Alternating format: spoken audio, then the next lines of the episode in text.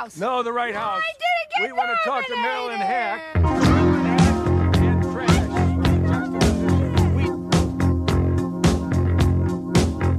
I'm from Canada Water.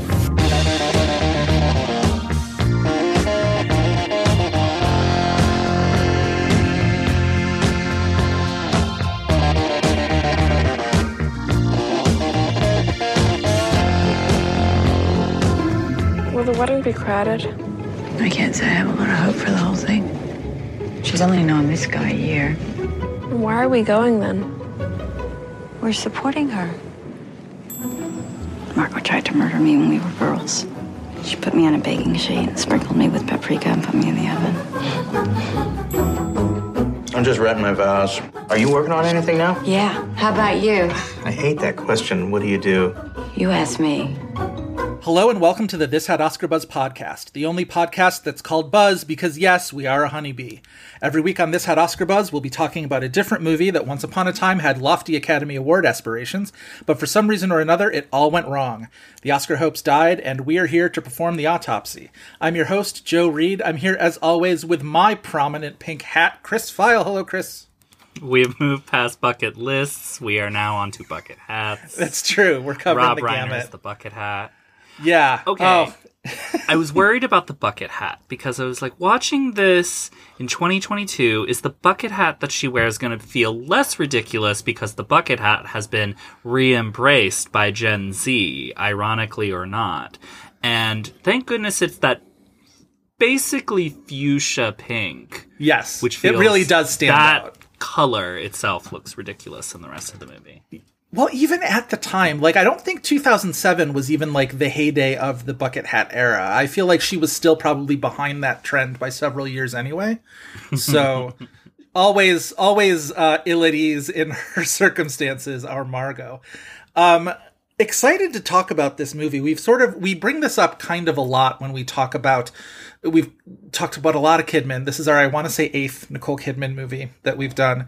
Um, we've talked a lot about Baumbach on this show, sort of his movies, but also just in general Oscar talk. And we were very happy that our guest this week uh, requested this movie specifically because we've wanted to talk to him and we've wanted to talk about this movie, and it's the perfect time for it because as we are recording this episode, we are T minus seven days from the Academy Awards. By the time you hear this, our listeners, uh, the Academy Awards will be well behind us, but we are still in the dark. So we will welcome our uh, esteemed guest this week, pop culture reporter for the New York Times, author of the column The Projectionist, and author of the fantastic book Blood, Sweat, and Chrome, all about Mad Max Fury Road. Kyle Buchanan, welcome to this Had Oscar Buzz. Hey, boys.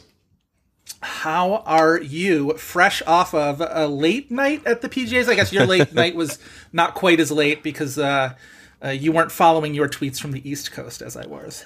I, I don't feel very fresh this season. I actually wish I could time travel to the point where this episode is coming out because it will mean that this is all behind us. Uh, not that I hate covering any of this, obviously, course. you know, I, course. that is my job. I, I do see people, uh, who tweet things like, Oh, I wish this award season was over or longest award season ever. And they're the people who cover it 24 seven, 365 days a year. I, who am in the Um, middle of writing an exhaustive ranking of every uh, nominated movie, I'm just like, I want this to be over. But like, Yeah. I do still love it.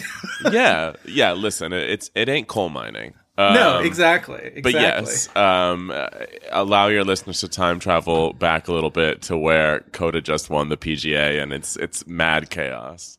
Yeah, So- going into the final stretch. it's it's been wild following you specifically because I know that you are sort of crossing the continent uh, promoting your book as you are also covering these awards. so like I just saw you at uh, from afar at uh, Alamo uh, talking about the book at a screening of Fury Road and I didn't walk up and say Yeah, hello Brooklyn. because your line of uh, admirers looking for an autographed copy of the book was quite long, all the way to the bar at the Brooklyn Alamo. But um, Well, you did get spray say. painted I in the will face. Venmo you later.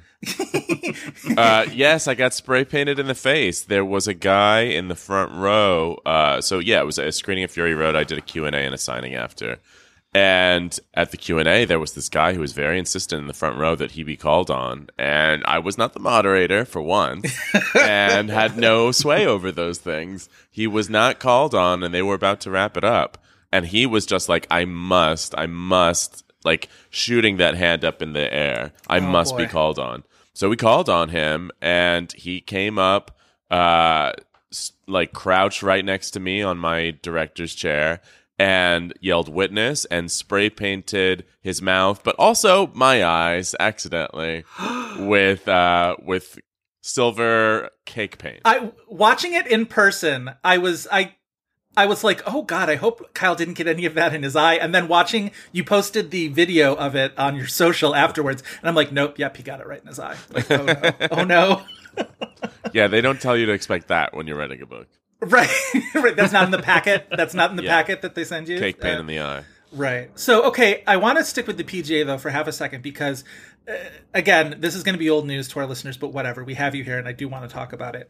Everybody right now that Coda has won the PGA is kind of not everybody jumping to the side of Coda's going to win Best Picture, but obviously this is a major precursor. So now it feels like it's almost like a half and half. And Chris and I are also similarly uh, divided on this. We've talked about this. Is I've I jumped over to Coda a little bit ago, and and Chris, you've stuck with Power of the Dog, but I think we're both kind of you know in flip a coin territory. Well, PGA has become less predictive in recent years than it's been in the past, but it's also not happened right in the middle of Oscar voting.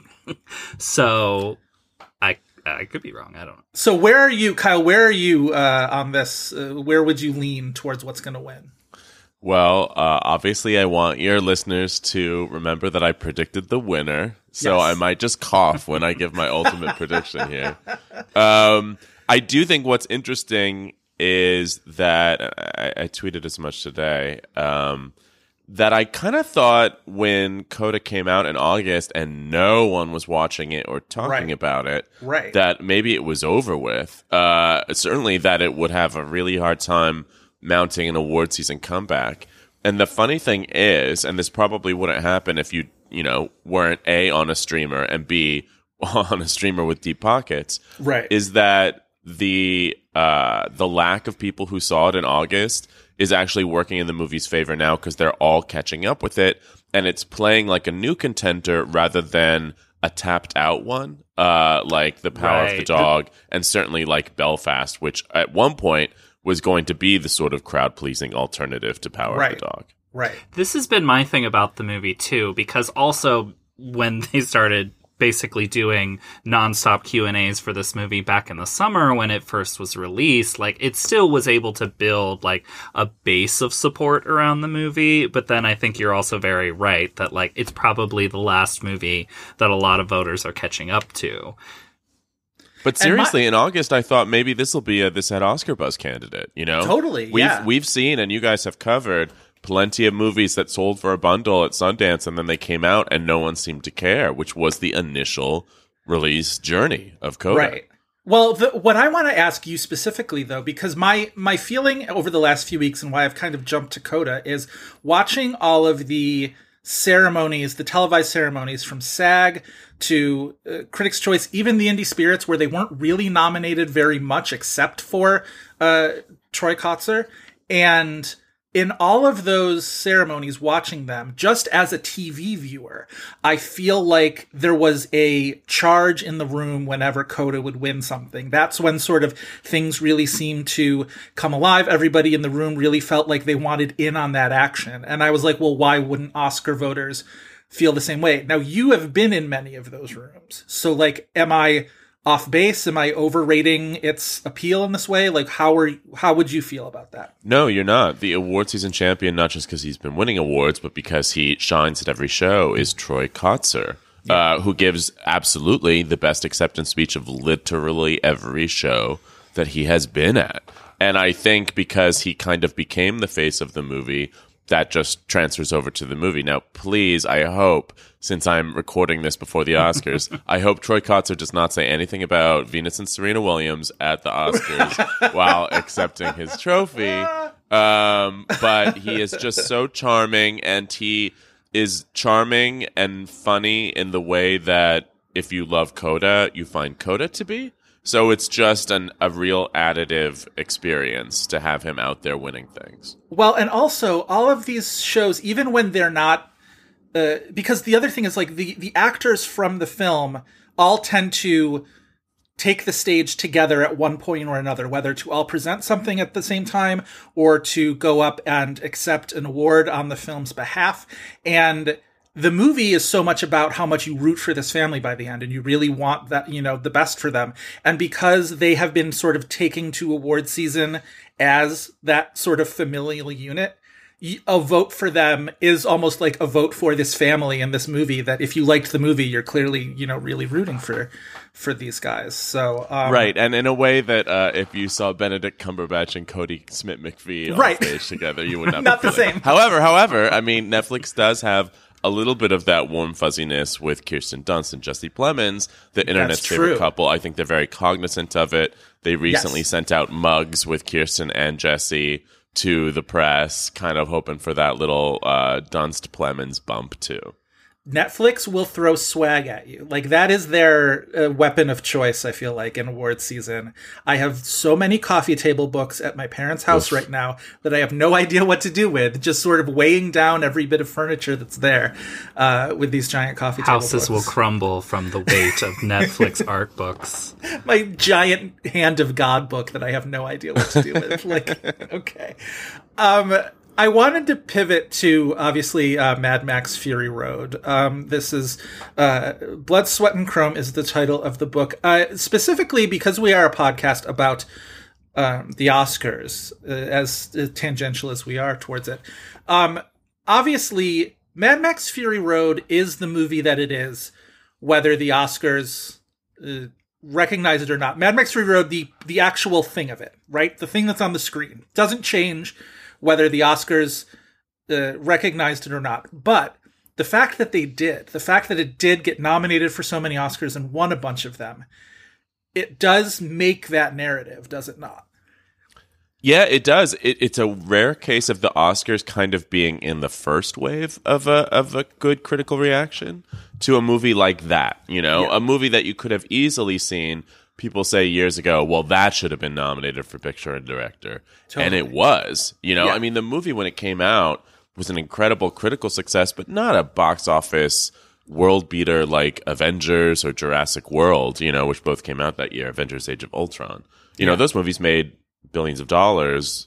Mad Max Fury Road got beat its first weekend by Pitch Perfect 2, you know? Right. And obviously Warner Brothers that uh, season did not expect it to be their prize pony. They thought that was going to be Black Mass with Johnny Depp, which just was Oh, a, boy. a wet squib of a movie.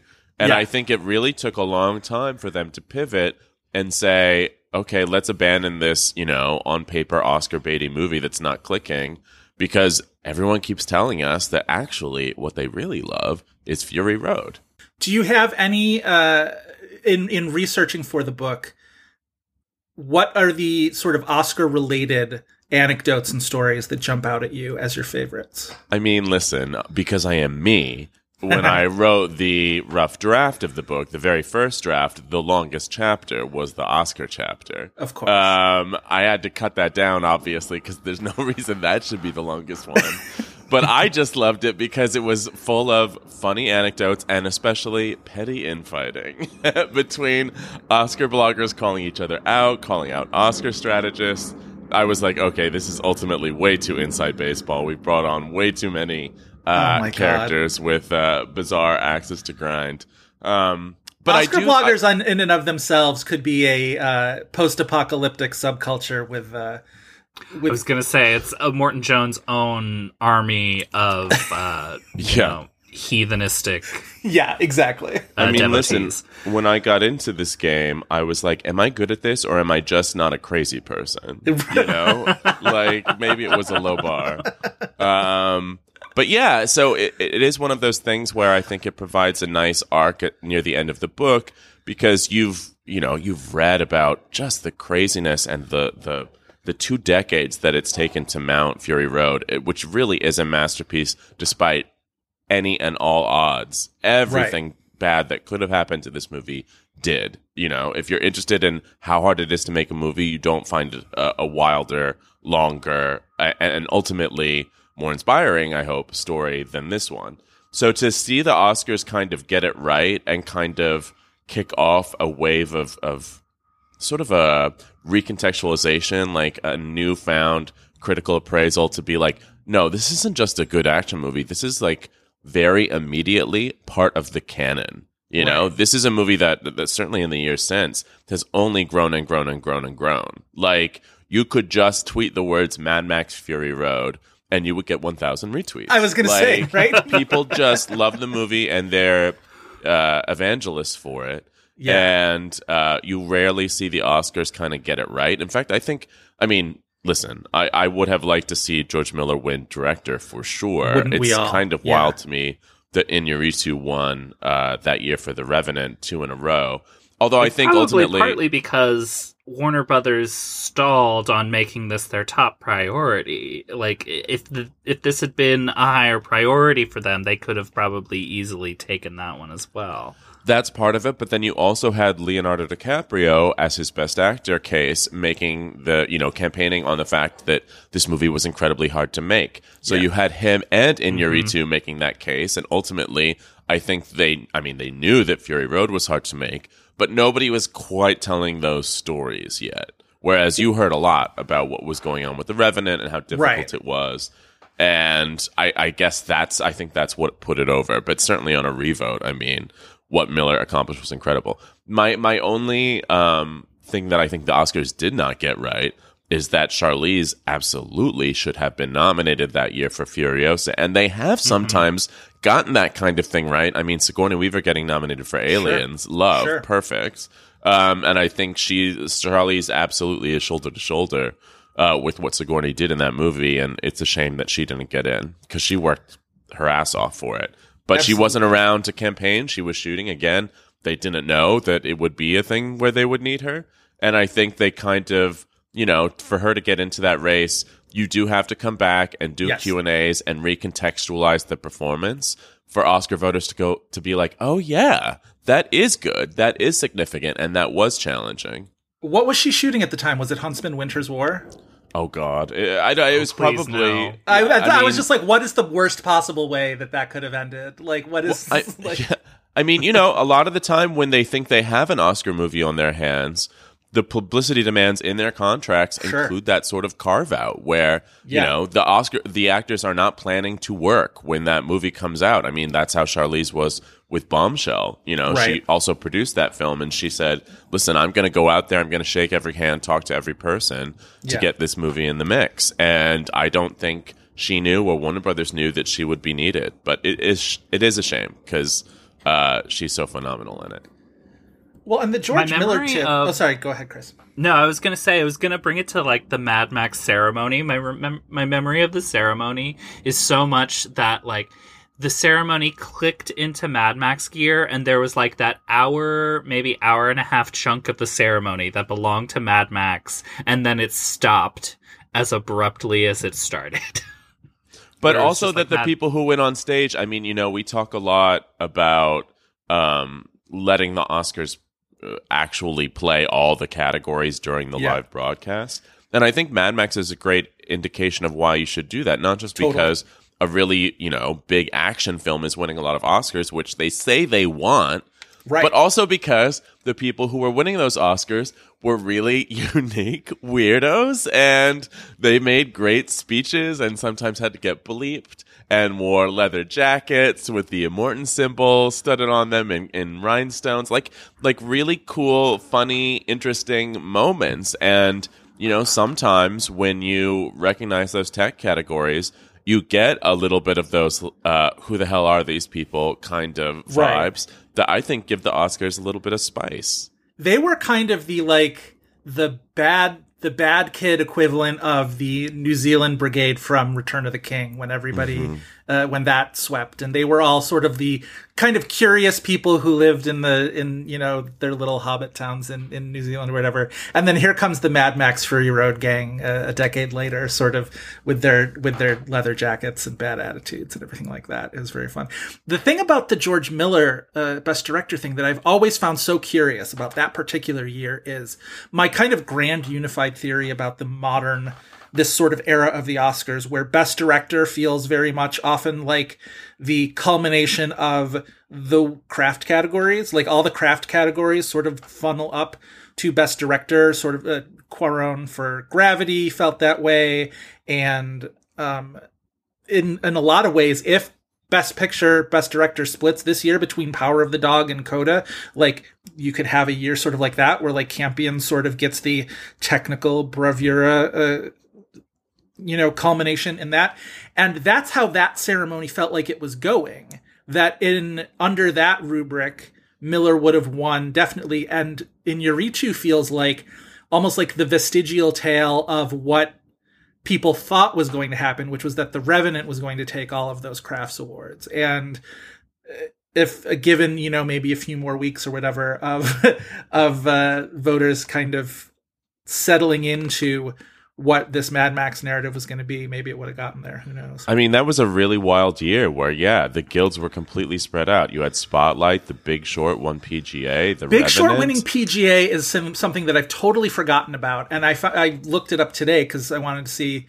what other times that it didn't uh, it strayed from Best Picture at the Oscars, and that's a wild one. That's the that's the outlier. I feel like for PGA. I, I remember talking to the strategists who work on who worked on Spotlight, and they truly feel like they pulled it out with just a couple of votes. So it's I bet. wild to remember that Fury Road was in the mix too. I mean, I would love to see truly those vote true totals. craziness could have happened. Although it is worth noting that the same strategists who worked on Spotlight, then people like Lisa Taback and Albert Tello, are also at Netflix, now working on things like Power of the Dog. Right, totally. All right, well, we could talk about uh, Fury Road all day, and uh, we want to sort of pivot to our topic at hand. But first off, uh, with all our first time guests, we want to talk about sort of what your, we tend to term it as, you know, your Oscars origin story, right? What were your first memories of uh, appreciating the Oscars as a thing, the first year that you really got into it? What, what are your memories of it? I remember watching it every year as a kid. And I've talked about this before, but this is really why I believe in the Oscars always showing clips, which Yes. is that as a child, you know, I wasn't being exposed to any of these movies. I wasn't watching art house films or really even, you know, anything that was outside a normal six year old, 10 year old, 14 year old's, you know, mainstream grasp. My only real exposure to those sorts of movies were on Siskel and Ebert and when I would watch clips at the Oscars. And it was always really involving, not just because even if you're, you know, an amateur who hasn't seen the performances, you can watch those clips and make some, you know, snap judgment about who you think should win, but because those clips were a portal into another world, a world that I was really eager to eventually inhabit, you know? Uh, and so that's what I remember when I remember the Oscars. Also, studying what my parents would laugh at during the opening monologues, giving me a sense of, you know, uh, an adult sense of humor, I guess. Uh, and yeah, I looked forward to it all the time. And, um, and, you know, I mean, I have, I think, as any, uh, cogent person would, like, a love hate relationship with the Oscars. Um, Right. You know, again, they don't always get it right. It's so gratifying when they do, but they also don't always get the show right. And it's so gratifying when they do because it happens way more rarely than the, the you know the right thing winning. Um, but I, I operate from a place of love, you know, and I think that year? what's that? Do we know if they're cutting clips this year? Because, like, honestly, uh, clips is probably like my favorite answer we've ever had for like uh, the thing that like l- logged you into the Oscars. But like, I do feel that we could have another clipless Oscars this year. Granted, this could be all moot for listeners, but you know, it, it's especially interesting with so much of the pageantry being taken away from what the Oscars are to hear that answer now. Well, I'll, I'll just say that the rise of the Oscars clip Twitter account is, I think, indicative of like Yes. what people like about award shows and what the Oscars don't understand people like, which is they should be the ones putting out a Twitter account like that. They Yes. should be doing it from their own Twitter account. In Yep. fact, if you go to their YouTube and you want to watch, you know, a Best Actress win or something, you won't see any clips because they haven't licensed them. Yep. It's like going to watch a drag race lip sync and it's just the beginning and the ending, no Right. song. right. It's so stupid. And it's like, no, people care about this and they love seeing the reactions. They love talking about that choice of clip. You know, for that for that Twitter account, which is so wonderful to have, you know, become a huge deal for for film fans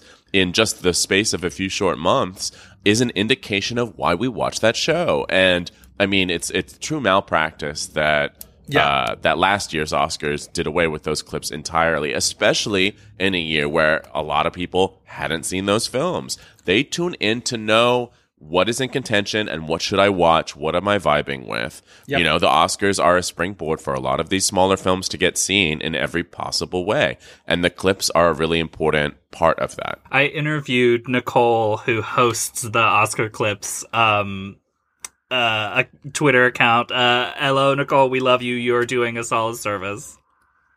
The, my one glimmer of hope with clips for this year is because last year's ceremony was so uh, poorly received and poorly rated.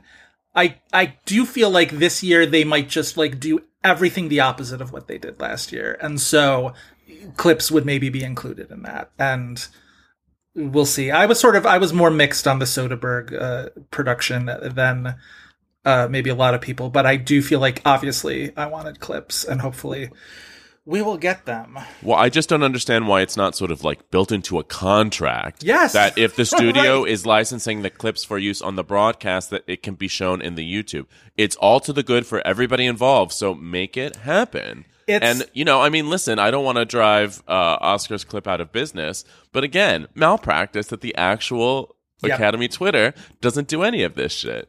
No, I 100% agree. It's the the lack of foresight. I mean, we have been we YouTube has existed for a very long time and that we are not writing these music rights or or clip rights into all of these different things at this point in 2022 is bizarre and crazy. Um but anyway, I, I, imagine it smacks of uh, you know corner cutting and you know trying to save a buck here and there. But my God, anyway, um, almost as disagreeable as as that whole situation is how I'm going to transfer us into talking about Margot at the Wedding, a film about some really disagreeable people, and I think that it did play into quite a bit into the Oscar-less narrative of this movie. Kyle, you suggest you uh, requested this movie uh, particularly, and I would love to know what drew you to this particular film. I would love to know too. I saw it immediately in your list of unpicked movies, and I'm like, that's the one. There's just something about this movie.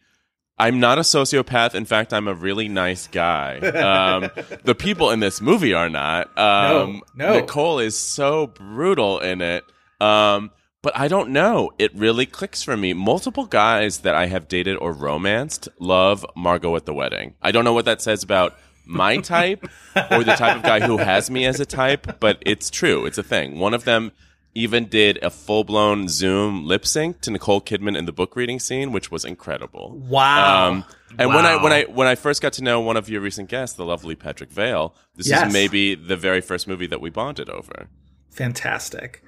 It does feel like there is a particular appeal to, if not all gay men, then like a certain quality of gay men where it's just like, oh, beautiful actresses behaving absolutely horridly, like just being the, The Venn meanest- diagram of people I know that like this movie are gay men. It's a circle. right? Well, it's a funny thing because obviously Noah Baumbach, the director, makes movies about you know people who are uh, disagreeable uh, Right. at best, and flat out mean to each other at worst. Um, but I feel like when they're men, it's more tolerable. I mean, Greenberg with Ben Stiller came out not long after this Yes. and got far better reviews, and he's worse. Yes. to me. Well, even, Um, even the yeah, I mean, I the mean, not not to sugarcoat it though, because uh, Nicole Kidman as Margot is just brutal. yes. Even the Squid and the Whale, which was the Baumbach movie that preceded it, and which was a big part of the reason why I would say Margot at the Wedding had the Oscar buzz that it had, aside from the fact that Kidman was in it and she was, you know, always going to bring some degree of buzz. But it did feel like Noah Baumbach had gotten his foot in the door with the Oscars, and maybe this would be a further step. And the Squid and the Whale, for as much as it was well received, that is not a film about likable people either. No. And even you know your sort of your teen character and your kid character, there is nothing nothing uh, particularly cuddly about any of them, and they exist on a kind of spectrum from more tolerable to intolerable. And And That- Margot at the Wedding's almost a doubling down on the Yes. ple- unpleasantness of Squid and the Whale. Yes. The like caustic things said between parents and children, the sexual uncomfortableness, the like people saying things that like you think they would be too sophisticated to say that are outright offensive. It is a doubling down, but in the sense to me that it's funnier. Like I agree. I just think this is a funnier, sharper movie than almost everything else he's made. I fully acknowledge that I am sometimes out of step with Noah Baumbach in that I mean I liked Squid and the Whale. I didn't love it like everybody else did. Frances Ha, I don't think is a good movie, and everybody creamed their pants over it. Kyle, But I wish you would thing- have told me this before I let you come on my podcast. Well, but listen, I am on the record as loving Frances Ha. However, uh, it's all false. I got quoted in an FYC ad at the time. Get out of here. Where I, it's a huge, like, 500 point font.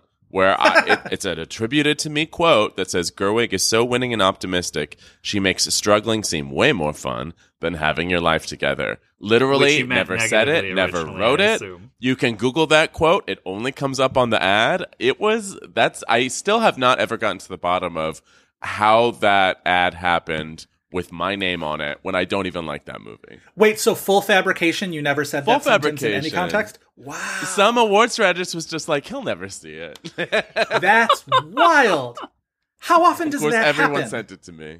How often does that kind of thing happen? In Well, in I hope this- not more often than that. That's Yeah. the only time I know of it happening. Jeepers, that's wild. Um, wow. I'm I'm now I I, I gotta I gotta collect myself. That is brazen. But I, I I would have happily said such things about Margot at the wedding, and we'll continue doing Sure. it. And anyone can quote me from this episode. Uh, and we will because we were gonna re-release this movie next year, and we're gonna Okay. try and get it the uh, the two that it has. we'll coming. see how people respond. The interesting thing is, like Margot at the Wedding has not this.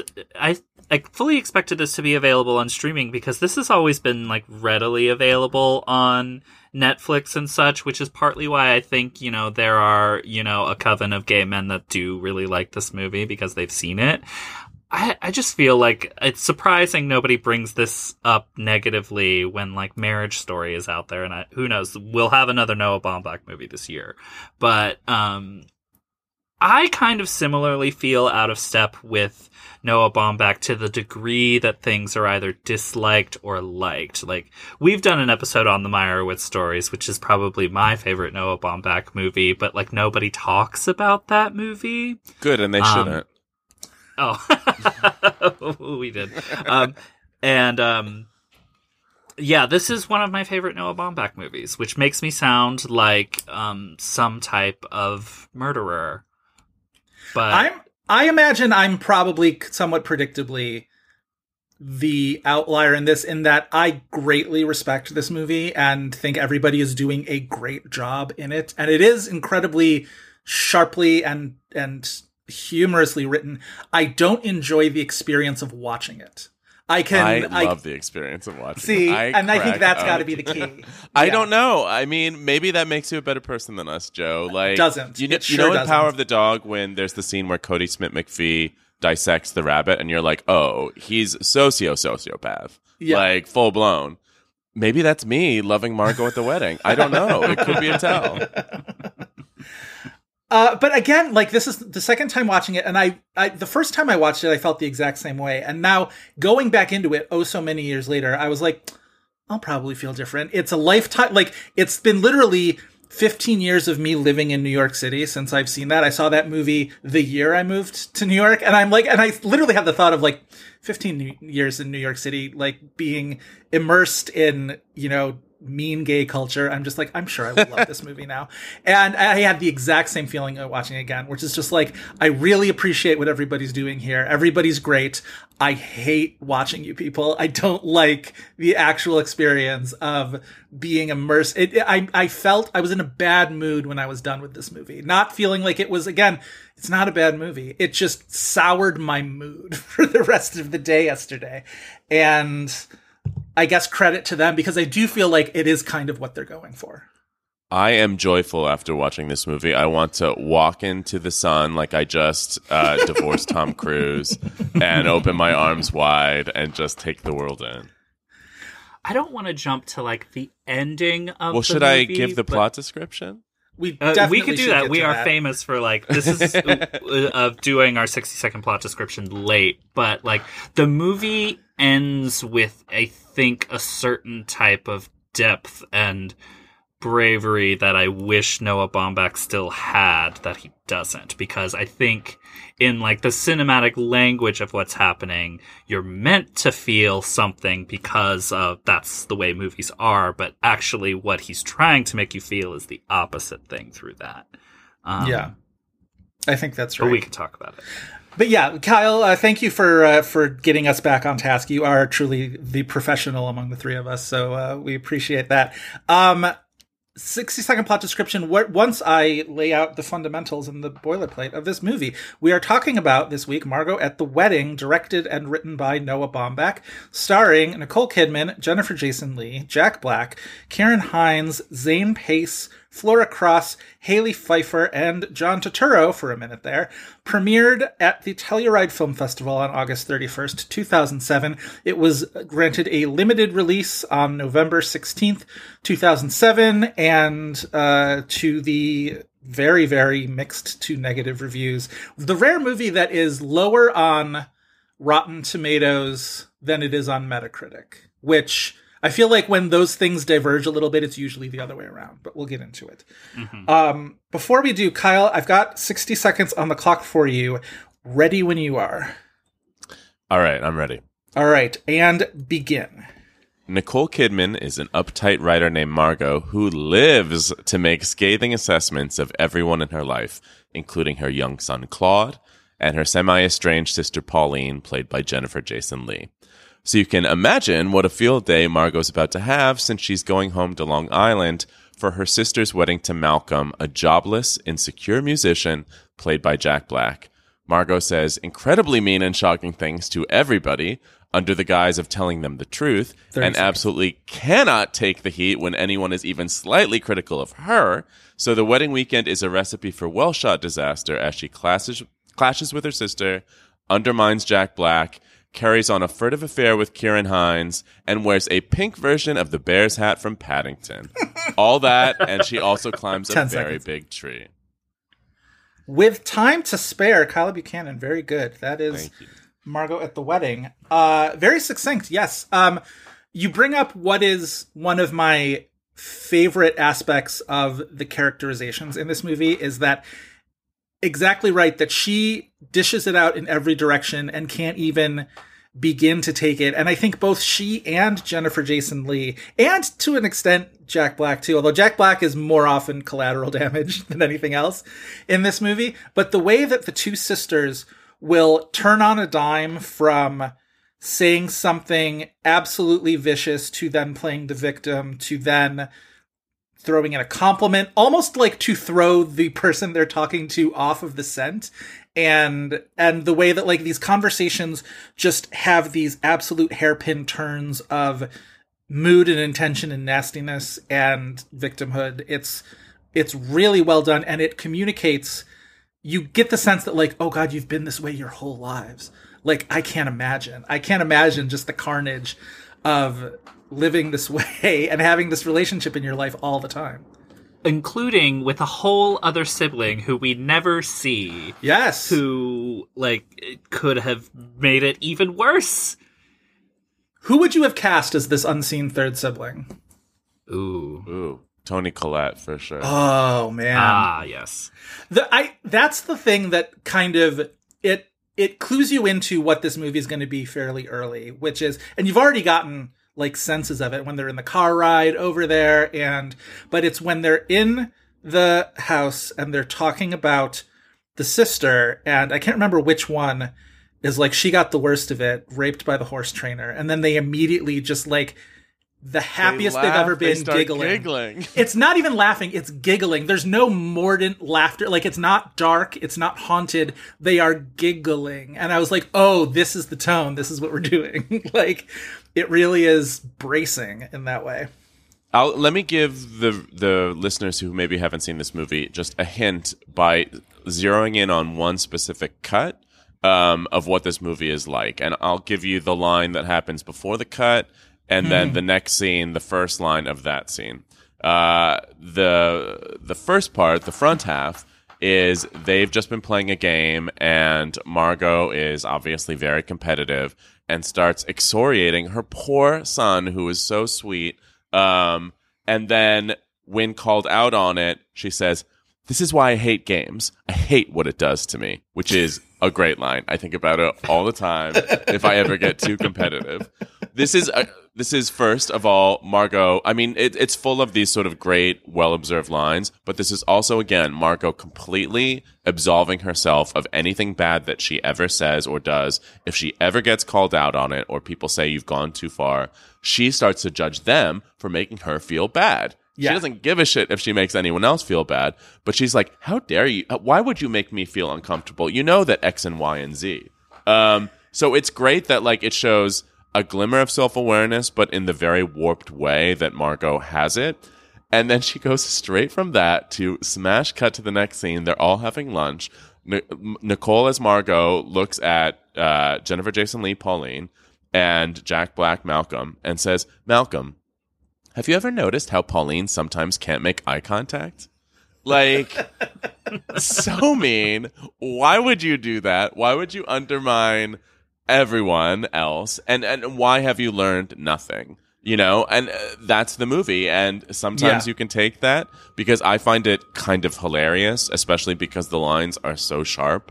How little self awareness these people have, um, and how you know the poor innocents among them just have to navigate that.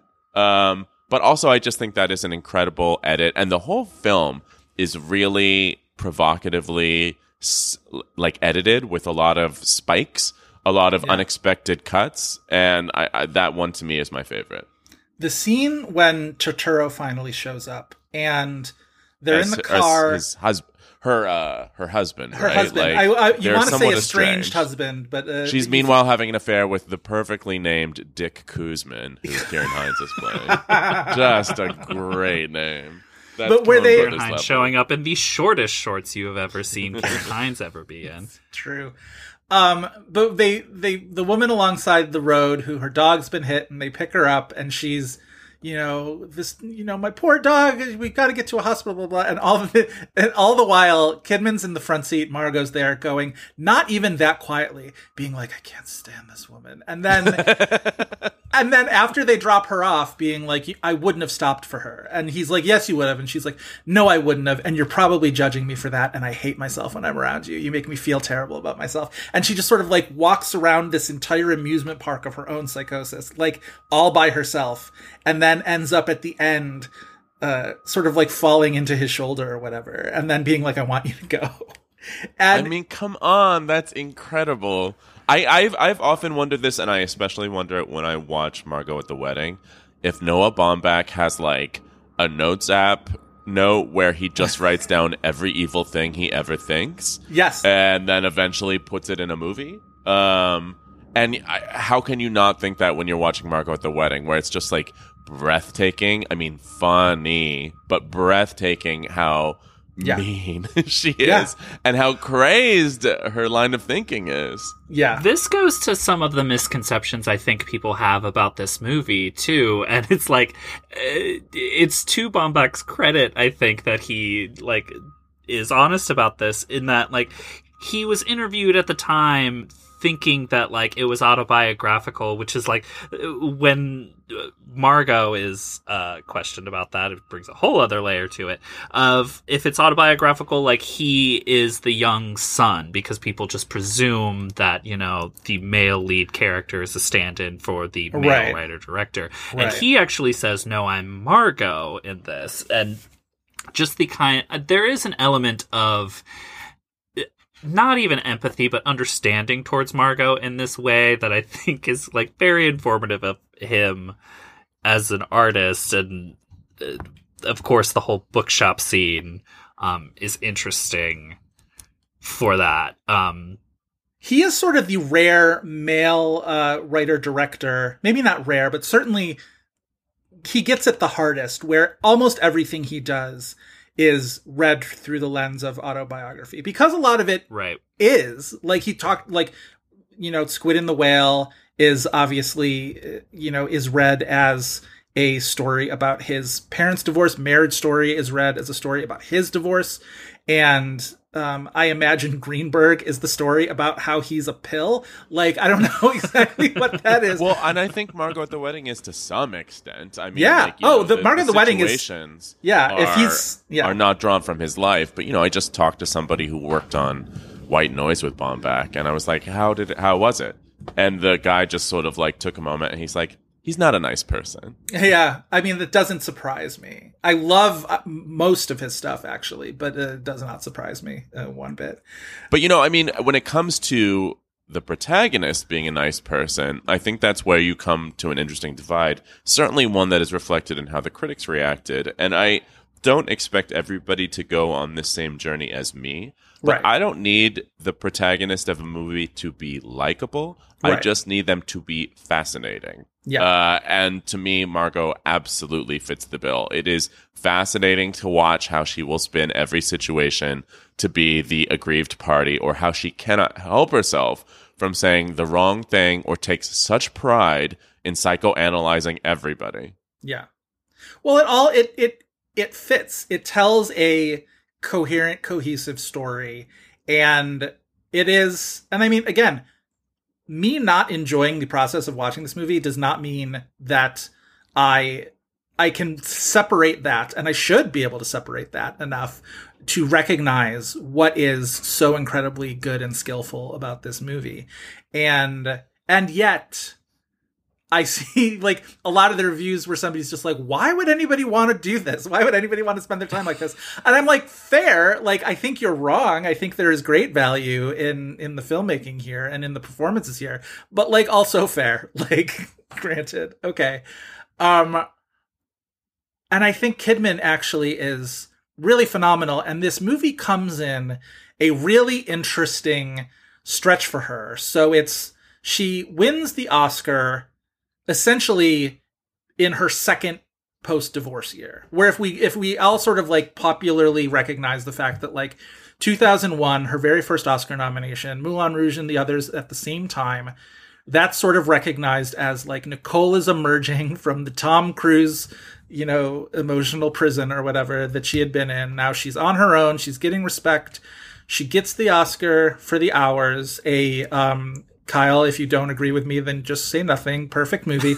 And um and but her run after the hours and after the Oscar is really interesting to me because it's a lot of it's sort of this Kidman thing where she's working with a lot of auteurs and also like interstitialing that with these kind of commercial plays. And there's as many victories as there are failures, if not maybe even a little more failures in this particular stretch where it's the Human Stain, which we've done on this podcast, Cold Mountain, big Oscar contender that ultimately disappoints, Dogville, specifically for her.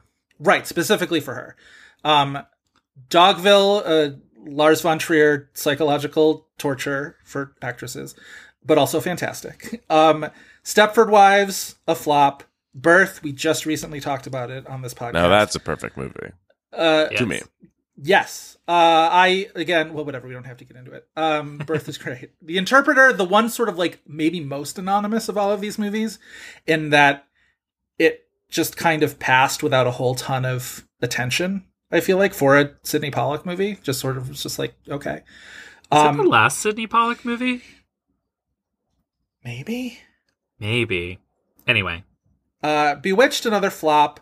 Fur, a movie we totally could do on this podcast and probably will at some point. Happy Feet uh, feels like it's, you know, in its own sort of universe. I feel like nobody really talks about her in relation to Happy Feet. I don't know how big her character actually is in that movie because I've not seen it. Um, the Invasion, a movie that is only more notable than The Interpreter because sometimes people talk about how it was a failure. The Golden Compass, which was a huge, like, you know, would be franchise that that fell on its face and never happened. And then this, Margot at the Wedding. So, what to make of this? What to make of this era of Nicole Kidman, I guess, and I'm throwing it up to both of you. I mean, let's be real. This was considered to be Nicole's flop era, Right. Like these movies were not performing. All the big things that she were do- was doing were not performing either. You know, Bewitched did not click. Invasion, Golden Compass, those did not click, and no one was watching the other movies. I mean, I think Birth is incredible, but it did not. Right. You know, Nobody it, it saw it. at flopped and was the source of a lot of bad press.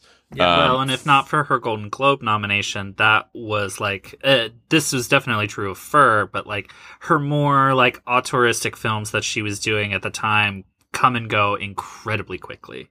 Yeah, I do. I do not know if anyone has seen Fur besides me.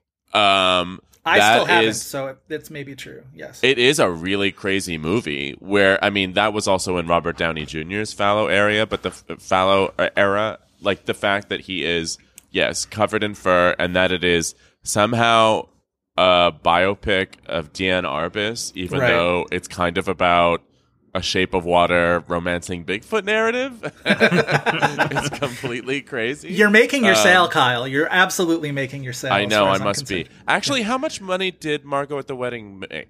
Two million dollars. Just domestic. shy of two million. Yeah. I mean, now that would be a Right. relative. Right. Massive indie success. That's as yes. much as worst person in the world made, uh, and worst person in the world would be a good title for Margot at the wedding. Yeah.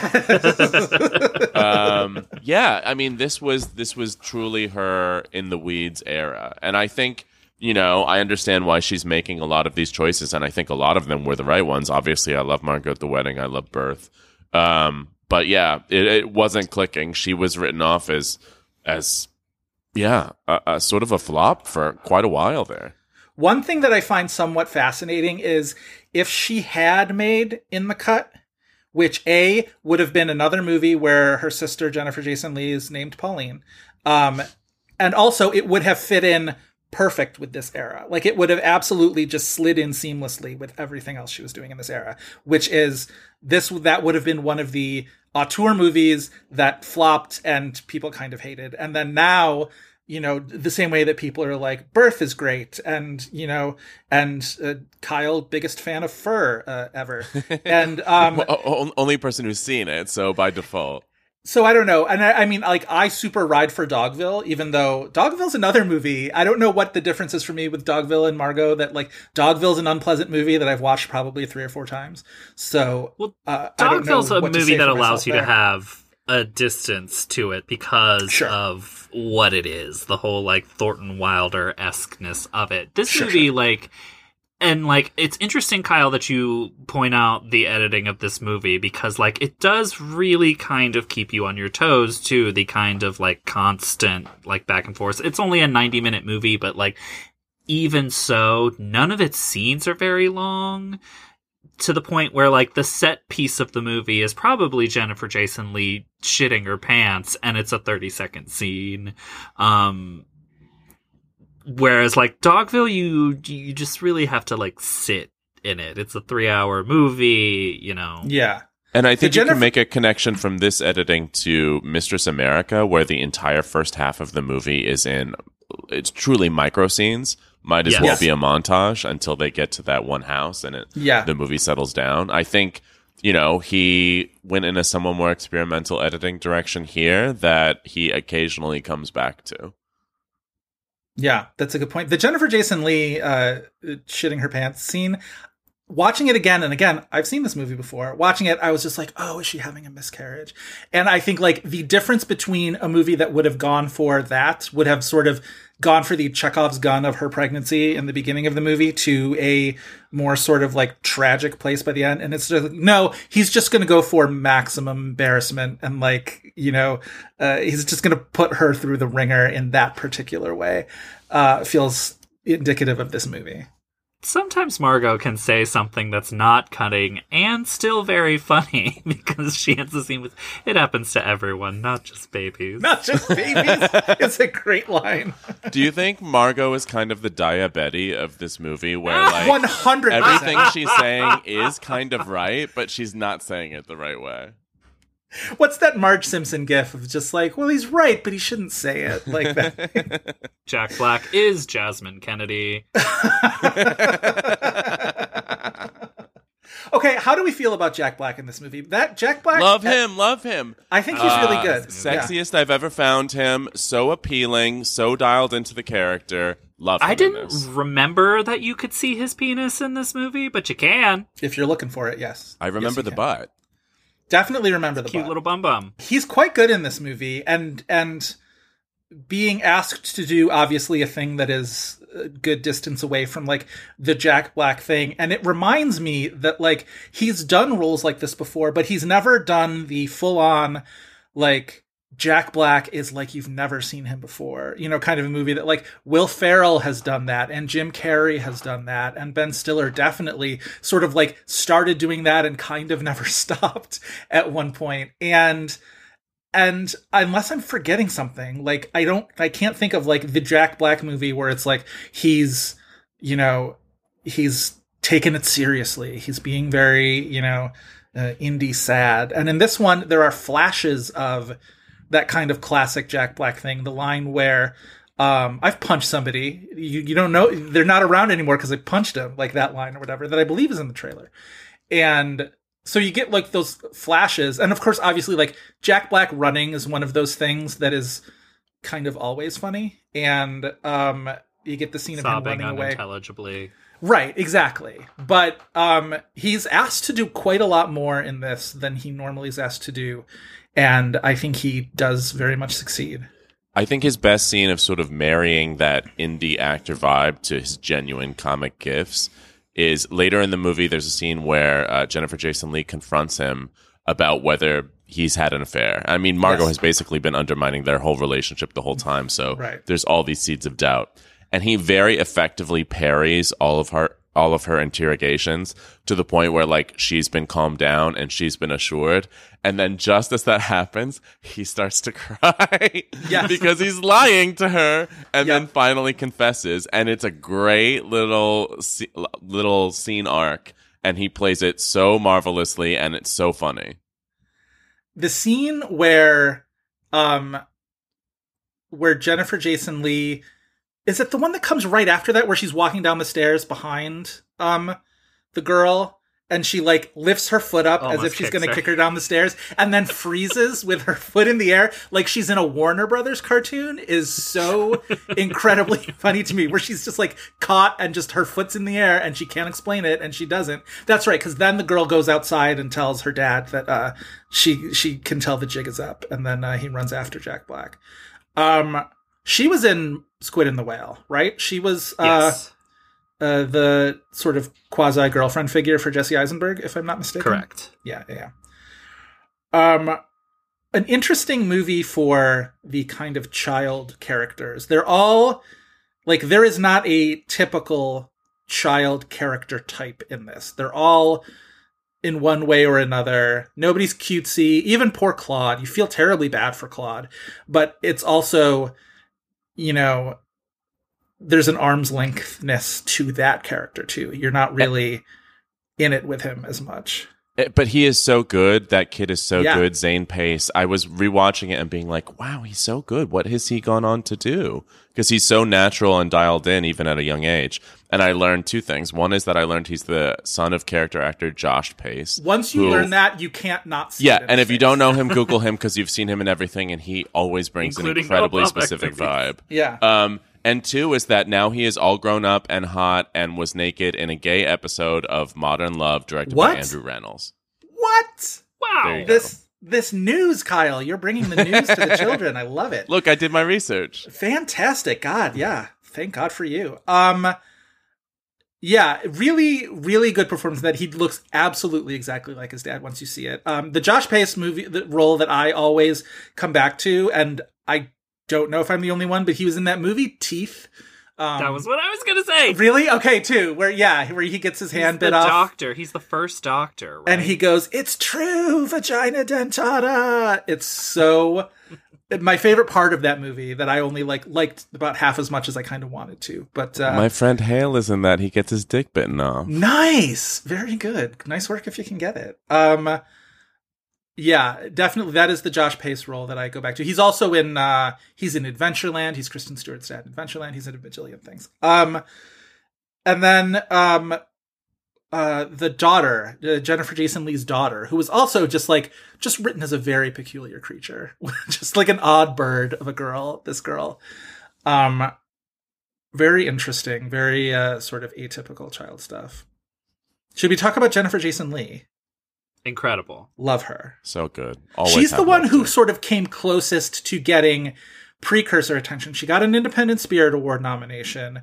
She was sort of finalist on some of those critics awards that announce nominees before they announce their winners.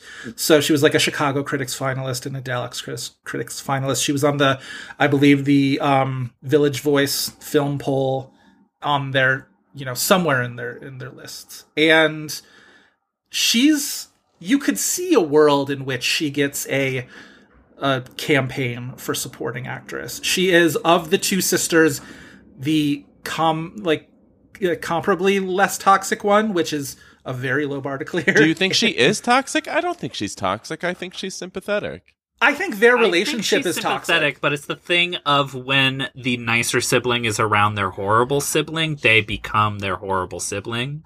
Well, That's- in the yes. sense that she absolutely, I mean, you half the time she's trying to r- sort of wriggle out from Margot's uh, from under her thumb and Yeah. call her out on her bullshit, and half the time, in a very realistic way, she's still trying to win Margot's impossible approval. Yeah. Exactly. But they also both engage in that thing where like like she'll pull Claude to the side and be like, Margot said this thing and yada yada yada. And like they'll Well, good, and she doing- should because Margot's out there telling everybody else's secrets. Of course. No, that, exactly. But again, Think about it it is this like play. it is a very sort of toxic sibling relationship. And like again, my kingdom for the side quest movie that is the other sister and God their mother. I can't even I can't even imagine uh, uh, what this I love that like. when you have the opportunity to see the mother in the movie, the movie She is just runs. like, nope, Margot's running away. Yep. it's great. It's great. Um yeah, and Jennifer Jason Leigh, of course, uh, married to Noah Baumbach at this time. They married in 2005.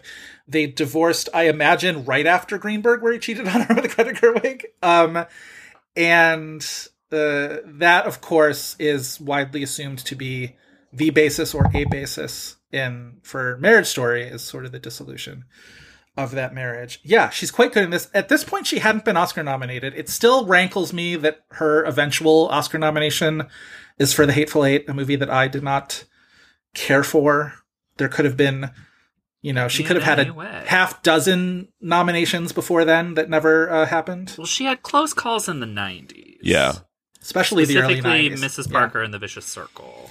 Right. Mrs. Parker the Vicious Circle, Miami Blues, I feel like she got a lot of uh, precursor attention. And um, Georgia.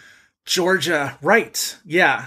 Georgia was one of those situations I remember a couple of times in the mid 90s where one actress got a lot of Oscar buzz, and then at the last second, it ended up being the other actress. I'm thinking also of Marvin's Room, where uh, Meryl got the Golden Globe nomination and she was being heavily campaigned. And then on Oscar nomination day, it's like, nope, Diane Keaton. Diane Keaton is our nominee. and Georgia felt similar to that, and that like Best Actress in '95 was so crowded, and Jennifer Jason Leigh's character. God, speaking of sisters, where one woman is really toxic, uh, she definitely was like the bad sister, and Mare Winningham was the good sister. And surprise, surprise, Oscar voters went for the good sister. Um, yeah, surprising that she went through that whole stretch without getting a single nomination. It's a bummer. Like she's one of the best actresses of the 90s. Like I can pretty much feel safe in saying that. She's great and and perpetually underrated for as long as she's been working, and I Yeah. feel like maybe that's part of the reason that I love her in this film because I feel like this film is perpetually underrated. It's not going to be to everyone's taste. Right. She isn't either. Yeah. I'm trying to even now I want to bring up her IMDb and sort of think about her more recent stuff. Oh god, she was in that sorry, terrible uh Apple TV Plus series Lisey's Story that had her and Julianne Moore and Joan Allen be sisters and it was still bad. Like how she do you was manage the one that? that? I was like, no one is saying Jennifer Jason Lee is in this show. Like I learned, uh, like a year after that show aired, I learned that she was in it. she doesn't get much of a role. Like at least I mean I bailed on that show pretty early, so maybe at some point. Like, but it's just Lest we forget the woman in the window. Right. the woman in the window where she's like just human. Well, actually, I liked sight her in that. I did too. I liked a lot of small parts of the woman in the window is the thing. Like Same. that movie doesn't hold together, obviously, and but like I liked more of that movie probably than I should have. Um she's rad as hell in Possessor. She in, in Possessor and Annihilation, she plays sort of similar roles in that she's sort of the uh the the doctor sort of like representing the sort of like uh techno science establishment or whatever in this crazy sci-fi story. Annihilation of course she gives the uh, finest line reading recitation of a film's title um yes, uh, in our current era. Slays She's it. so good in that. Um, uh i did you either one of you two watch the new twin peaks and can speak to her role in that? i don't Uh, yes, I love the new Twin Peaks. Uh, she's kind of played as comic relief. Um, I think it's her and Tim Roth, and they're basically like kind of low level criminals who aren't very good at what they're doing. And after seeming to be building up to something significant, they get dispatched in a way that's so abrupt that it's kind of funny. Um, that's uh, I liked seeing her in that. She's not necessarily the standout in that cast, though. sure sure sure and then of course as we all are acutely aware of she played lady bird johnson in rob reiner's lbj opposite uh, uh, woody harrelson as lyndon johnson the Phantom LBJ. the film that we've all seen when it played at Toronto. Obviously, the both of you were there at the same screening that I was. We all saw it. We all were definitely there. Um, it is a movie that definitely happened. LBJ, Rob Reiner's LBJ. Um, yeah, she's always been sort of one of my favorite actresses. Always, she was one of those ones when I was the early '90s and I was just sort of starting to fancy myself a a lover of film. The fact that I was kind of plugged into a lot of her stuff, the fact that I like watched Georgia when I was a teenager made me feel very, very uh you know, advanced. I watched Mrs. Parker in the Vicious Circle, a movie that could not have been less interesting to a 17 year old. And yet I was just like, yes, yes, this is so good. And like, no, I don't know. I don't remember a thing about that. And yet, uh, but she was sort of like, she was the, the, the thinking, uh, pretentious, pretentious kid's choice for, uh, for, for great actress. And I mean that is no slight on her whatsoever. I just recently She- watched in the few a few months ago Single White Female for the first time in forever. Uh what a fun entertaining piece of junk movie that was. it's so much fun. Highly recommend it to anybody who wants to. There is so she's like she's naked in a lot of that movie. Like there's so much like sex and nudity in that movie, way more than you would get nowadays. Even in a like uh you know sort of like because this isn't specifically it's not an erotic thriller it is a roommate from hell story right like it's like even the non-erotic thriller But there's an erotic frisson to the vibe that they've got. 100% 100% and So the fact why not that just smear that around the whole movie as they did in the 90s? they and Yeah. you they and they absolutely did like so much of the plot of that movie hinges on bridget fonda following her to this underground sex club that in a movie made today would have just been something else it just would have been like because a because people are probably a little bit more wary of turning um sort of sexual peccadillos into something villainous and but also just the fact that like movies are less sexually charged these days so um oh rad movie highly recommended Not so much for uh, Sharp Stick, which she is in. Oh, Sharp Stick. Uh, listen, Sharp Stick does not work, but she's really funny in it. The the new She's Lena giving a very movie Jennifer that I Jason Leigh performance. I was gonna say, The movie this- needs The more the the only two Yes. times I actually like laughed out loud were Jennifer Jason Leigh line readings. yeah. Uh, A movie I I'll- absolutely I'll, saw I'll and say did not one of remember them, the which is title. that she's Yes. you know this kind of uh, faded actress who had a lot of affairs, and now she's got two kids. yeah uh, Kristine Froseth, who's playing the the main character, and I don't even have the room to go into that character, No, and also no. Taylour Paige from Zola, and um, she now sort of exists on, uh, I, I would assume, sort of like alimony. Uh, checks Right. from the more successful men that she's been entangled with, Right. and she runs kind of a low-level apartment building she manages in Atwater Village, where I live. Um, and at one point, she kind of sends the main character daughter to go check on um, someone who hasn't paid rent in a little while, and the you know the main character daughter is making excuses for why that might be so, and Jennifer Jason Leigh isn't buying any of it and sends her to go, and then her eyes kind of light up. Jennifer Jason Leigh's do, and she says in this sing-songy voice, "Eviction," and I laughed. Oh, very good. Um, yeah, not a movie I loved, but like you're not wrong about uh, about that particular line reading, especially. Um, I want to pivot just to the the best actress race that year, where I think all three of us kind of would agree that Kidman's performance is certainly worthy of an Oscar nomination. You look at the nominees that year. So Marion Cotillard wins. Uh, there are indeed some angels in the city uh, for La Vie en Rose. Uh, Julie Christie came close, probably second place for Away from Her. Laura Linney, the surprise nominee for uh, The Savages. I think that was the one that And nobody really vote. saw coming. Um, great performance. Cate Blanchett for Elizabeth the Golden Age. Elliot Page for Juno. If Kidman's gonna crack that lineup, who drops out? Cate, for me, Yeah, I think I agree. Sorry, with that. Cate. I mean, she also had I'm Not There that year. Right. It's very yes, it would be very is- easy to drop her. Just again, find a way to put the clip of her saying I have a hurricane in me that will strip Spain bare if you dare test me. Like just put it somewhere. I too can command the wind, sir! I have a hurricane in me that will strip Spain bare if you dare to try me! Like just put that clip there. You don't need to nominate her. Just like open the Oscars with it. Like have Jon Stewart just introduce the clip. I don't care. Like that's fine. That works. I'll be a little feisty and say Marion would be the one that I would drop. I don't love Marion either. There are not some angels in your city. It's a bad movie. It's a terrible movie, I think. Yeah, I agree with you. No thank you, life. No thank you, love. No thank you, Marion she's been Cotillard and she's been great otherwise.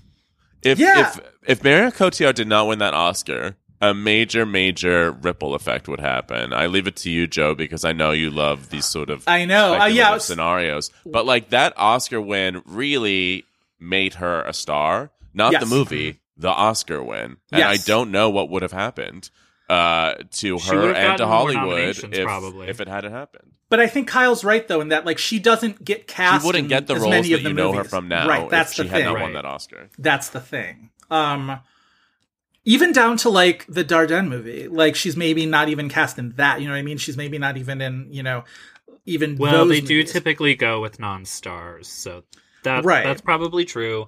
I almost said she would probably be the one that's nominated for nine, but if she's not an Oscar She winner, be in she might not. She would not be in cast nine. in nine. Yep. yep they wouldn't. I mean, most of Hollywood wouldn't even know she spoke English and looked pretty. You know, that's not what she got nominated or won for. She needed that acceptance speech where she's so lovely and so winning. That was her biggest credit at the time. Not literally not the movie that she won for. she would just be a 9/11 truther that nobody's ever heard of before.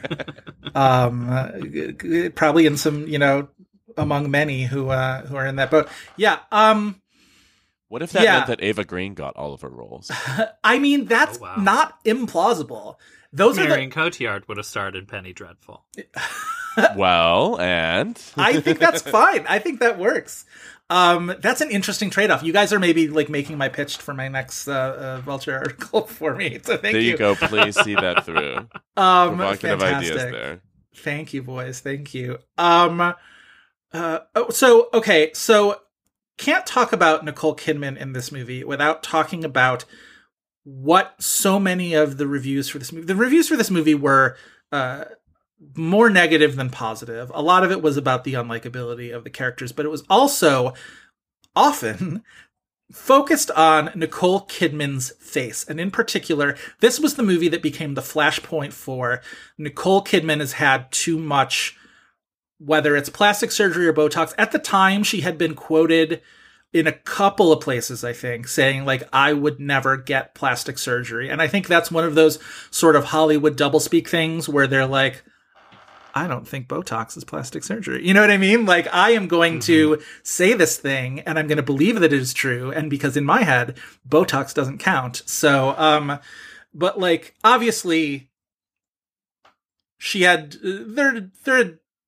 been uh, injectables and, and whatever happening, going on through the years. This was the movie that everybody decided was the flashpoint of it. I think because it's a character drama. And so there are sort of less kind of bells and whistles to deal with it. But also, like, these things, like, this was probably a very sort of like freshly bee stung, you know, uh, era for her, you know, lips, let's say, or whatever. But like, there was so much attention put on it that It's absurd to pin it on this movie too, because like, do you really think this? is Not to be like, well, she did it for the character. That's not what I'm saying. But like, this is a character that would make sense that their face would look like that from Botox. So why are you pinning it on this movie? I honestly find it so wild to go back and watch this and remember those reviews. And I mean, some of them really went into it. There's a Stephanie Zacharek Yeah. Salon review that basically makes Kidman's face its whole thesis because faces have gotten so much more extreme in the interim that when I went back and rewatched it for this podcast, Yeah. I was like, oh, it's nice. Her face is like not too bad in this at all. Right. Um, and, but no, it was then shocking enough that multiple critics wrote about it. Well, and she's sort of the like of course this would be a discussion for an actress of this caliber because you know, I think one of the sort of things that doesn't get commented on as much, especially now that so many movies are seen at home on smaller screens. I know that everybody who, you know, sticks up for the streaming uh, revolution s- likes to imagine that everybody at home has these like giant full like wall with televisions or whatever and not all watching it on just like regular small screens. Anyway, um one thing that we don't really think about as much is that like movie stars are meant to have their faces just giant on like as big of a screen as possible and right in your face. And that is not how we experience most people, right? Like that is a that movie stars' faces are this kind of in a way uh commodity or even just like a, an object of art in and of themselves. Do you know what I mean? And they are meant to be seen. The biggest movie stars are sort of seen with just these, you know, larger than life, literally projections of their faces. And so that terrain becomes weirdly uncomfortably fraught when all of a sudden we decide that, like, oh, the state of Nicole Kidman's Botox injections is a thing that we need to discuss, right? We need to like debate or make the topic of reviews and whatnot. Um, and it's just really particular of like that strata of celebrity, that strata of movie star, I will say, not even celebrity. I don't know. It's weird. yeah. I am not saying either way. I am not making a value judgment. Nicole can do what she wants, uh, but um, I do I do remember that being like very uh, very prominent at the moment. To the I point just where feel like it has to be more distracting in something like The Invasion, which granted is not a good movie, and we're talking about a good movie. right Um, I don't understand how it's not more distracting in something like that than it is in this. Well, I think there's so much more to look at in the invasion. Like literally, like so much else Probably is going more on. to dog on too. Yes, also that. Whereas I think like this is a movie where you are just like laser focused on even though this movie doesn't really it doesn't have a ton of like lingering close-ups or anything like that. You don't have any sort of scene where like like uh, there's a lot of scenes that just sort of take place where like she's looking away from a character and like they're, they're I'm thinking of the scene where it's her and Claude sort of out on the back porch or something like that. The one where she's the most mean to him, where she's like, um, Pauline says she's so disappointed in you. You never help out. You never pitch in. And also you're, uh, what does she say? Like you've become, uh, oh, what does she say? She says something about his like demeanor or whatever that like, um, shit. I'm not going to remember these, but just like incredibly like mean and cutting way of saying something about this kid. And the way it's filmed like you don't really see her face saying these things. She's they're both sort of facing away from the camera. You only sort of see the sides of their faces. It's it's um it's not really a movie that trucks in like full on close-ups of her face and yet it still asks you to sort of regard her and this character kind of constantly I think we're also just so used to Botox now, you know, for better or for worse. Like we Yeah. see it so often on Instagram, if not actual Botox, the appearance of such with filters. And we just do, we're used to it on with television actresses, certainly. You Yeah. know, to the point where, and I mean, um, please don't come after me, little monsters. I loved Lady Gaga in Star is Born. That was one of my favorite performances of that year. But that's not a character who should have Botox or, Right. you know, much access to it. She's very Botoxed in it. She's Yeah. expressive in other ways, certainly with her voice. I've Yeah. I've often thought like maybe maybe in some weird ways, um, actresses have become better actresses or at least more agile actresses vocally because they've got to come up with other ways to express what they would normally express on their face.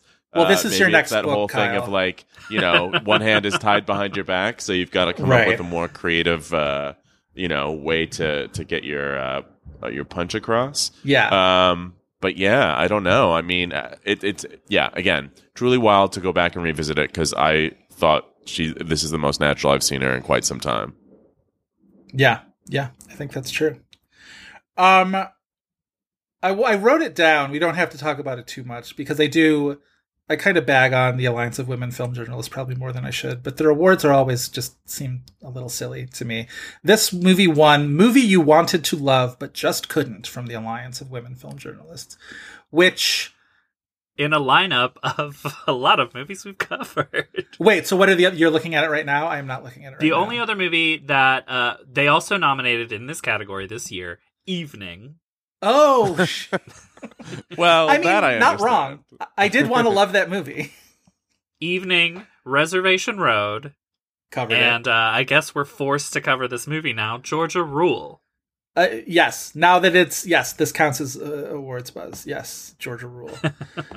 uh, wow, what a lineup! What a moment. Um, yeah, what are some They of their other us.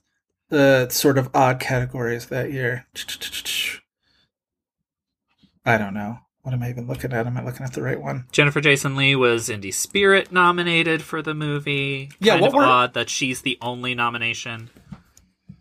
Yes. Yeah. If spirits. well, the indie spirits are always sort of odd that way, in that like you see one nomination for a movie and you're like, well, this was clearly eligible, and yet like you didn't find any other place to put in it. Like they are kind of notorious for nominating a movie in every category, but maybe the one you feel like is the most obvious. Like if you liked Margot at the Wedding enough, kind of wild that you wouldn't nominate Nicole Kidman, and yet, um, she loses out to Cate Blanchett in I'm Not There nominated alongside Anna Kendrick in Rocket Science, a movie that I did like.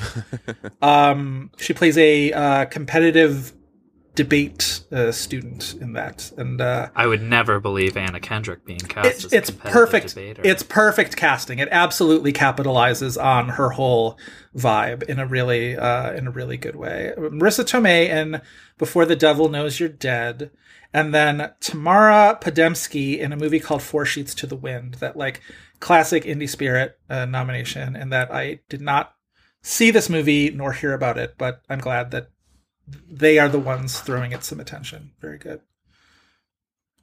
an interesting lineup. I probably would have voted for Jennifer Jason Leigh. Not that I don't like Cate Blanchett and I'm not there, but like I probably would have voted of the ones that I've seen. I probably would have voted for Jennifer. Good for her. Uh, any other odds and ends before we uh, transfer into the IMDb game? Kyle, anything else you want to say about Margot at the wedding?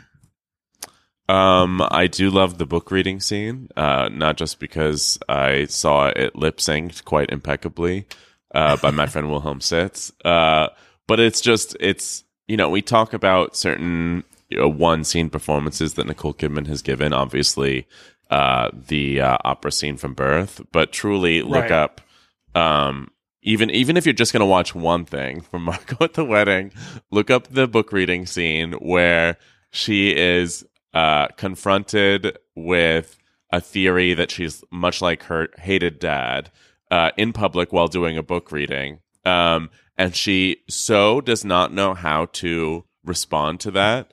I mean, you know how she would respond to it if it were in private. She would lash Right. out at whoever had said it. But Right. since she can't do it on the stage, she begins to free associate in a way that is hilariously crazed and just spins more and more out of control. It's it's some of the best acting I think she's ever done. I had to have our refrigerator repaired the other day at our apartment in Manhattan, and uh, I was alone with this guy. I, I, I think he was Puerto Rican. He was um, sent over by by Whirlpool, who uh, who uh, I think it is makes our fridge. Um, although he did say that he worked for an independent organization that Whirlpool subcontracts. I think he was there was there was an anger in him and uh, suddenly suddenly i um i became afraid for my life i called um, jim at nyu and i uh, i asked him to come home um i think it was frigidaire who made our friend Yeah, it's really something. I would It's agree. a standout scene. Um, I jotted. I'm sort of looking at my notes. I jotted down the part where uh, Jack Black talks about how he hates Bono. His theory that uh, that there are there are only a finite number of people who get success in this world, and uh, Bono and uh, what's his name, Dick uh, Dick Koosman. Dick Koosman are you know uh, they they're taking up space that other people could have essentially, which feels like a Noah Baumbach diary entry, just sort of you know put on the page there. Um, also, just the fact I'm so mired in this current year's awards race, obviously, that I'm like, oh, okay, so the grandpa from Belfast is licking Lucille Ball's neck in this movie. That's interesting. Did not really expect that to happen in this award season, and yet here we are. Um, also, best supporting inanimate object goes to uh, Margot's night guard in this movie, which feels I was gonna say the tree. uh, well. Oh god, the tree climbing scene. Can we talk about that for The a second? The tree climbing scene to me on this rewatch, I was like, this is like the spiritual sibling of the knife scene in uh, Marriage Story, which also is incredibly funny to me. yeah, Um, and just like a, a perfect observation uh, on Margot in a way that's like of course. not like the caustic things because she just charges into climbing up this tree with absolutely no idea how to get out of that situation. Also, well, it's great because it comes right after that scene I described where Margot says to Pauline, Have you ever noticed how Pauline sometimes can't make eye contact? and it's so mean. Yeah. And you can see Pauline looking for a way to kind of turn it on Margot by Yeah. essentially goading her into something that she's apparently good at, which is when she was younger, she used to climb a tree. And she obviously does not want to climb the tree, but Pauline very effectively wedges her into a situation where she can't not climb Yep. the tree to prove that she can do it. And then once she's up there, she's utterly stuck, which, you know, is, is, uh, a, is a great metaphor for just Margot in general. Well, and you mentioned the great uh, editing in this movie. That's another great edit where all of a sudden Pauline just says to Claude, he's like, "What happened? What happened? What's going on?" she goes, "She's stuck." And then they cut right to the fireman up on the ladder trying to rescue her.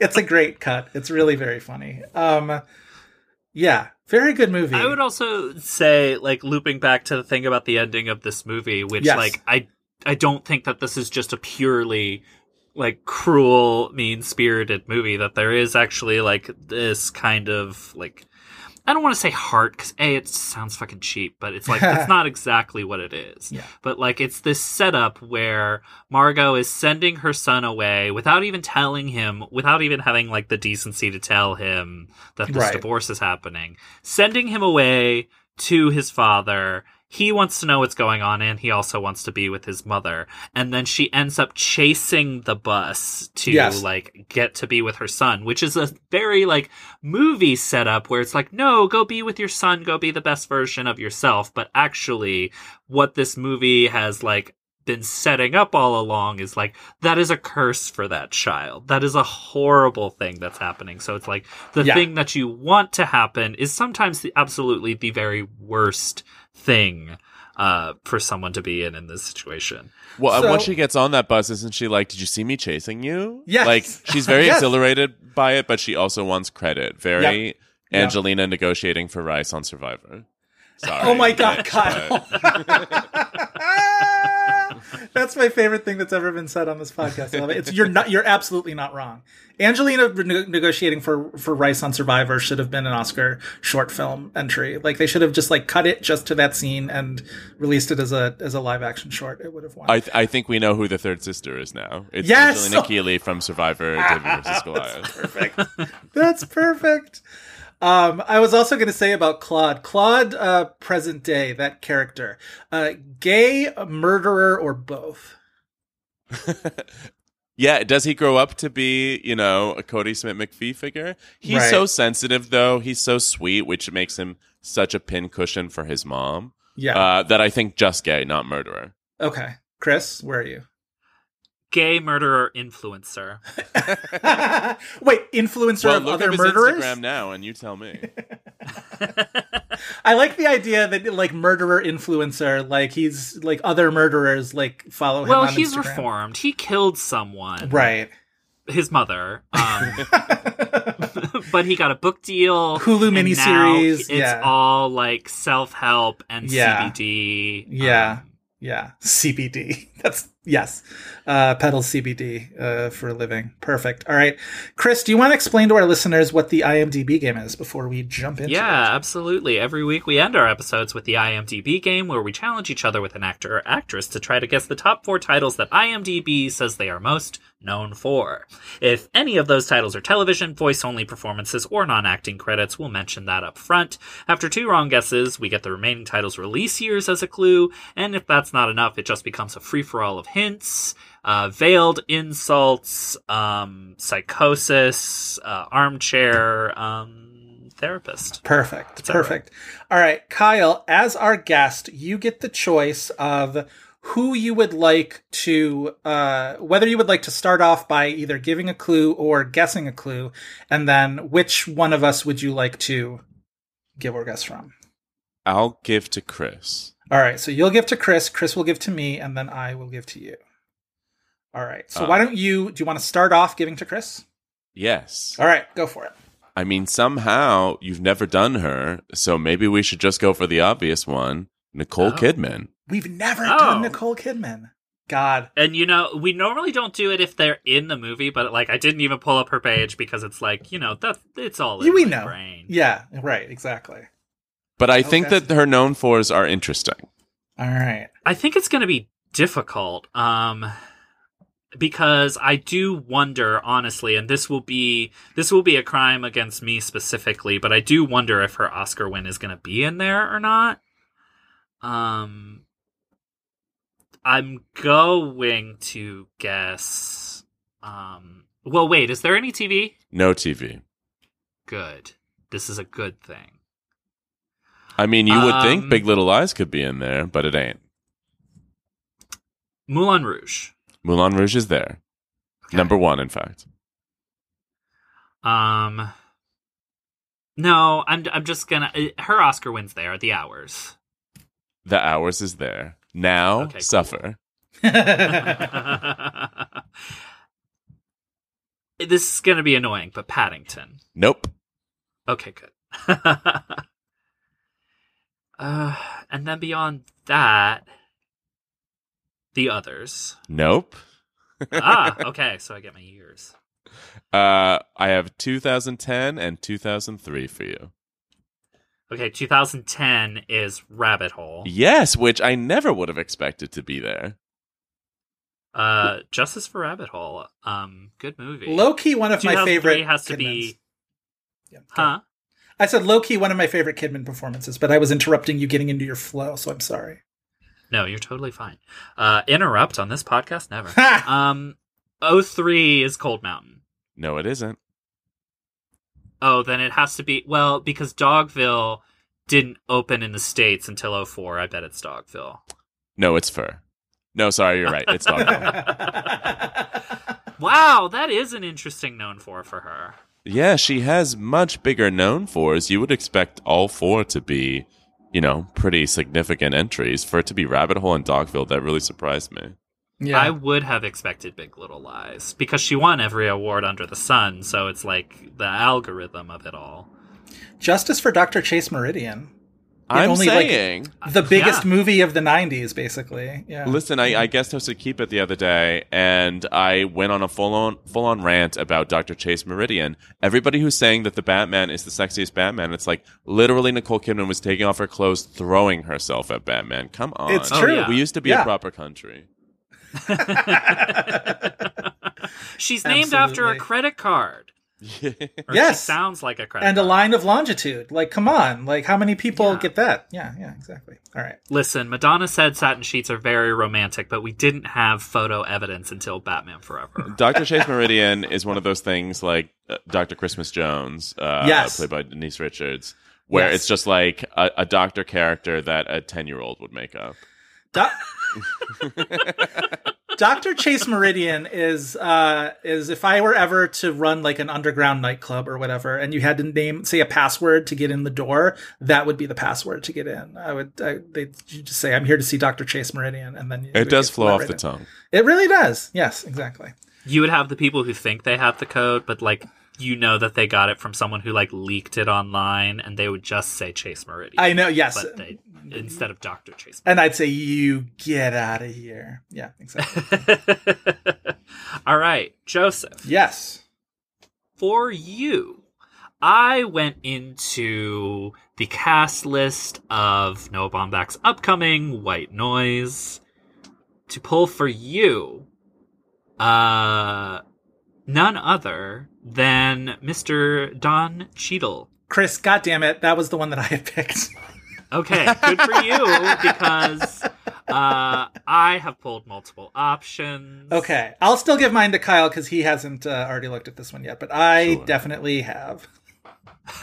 That's funny. Well, uh, while Kyle uh, stews on what Don Cheadle could have and is known for, for you, I have also pulled Andre 3000, also known as Andre Benjamin. Benjamin. All right. Um,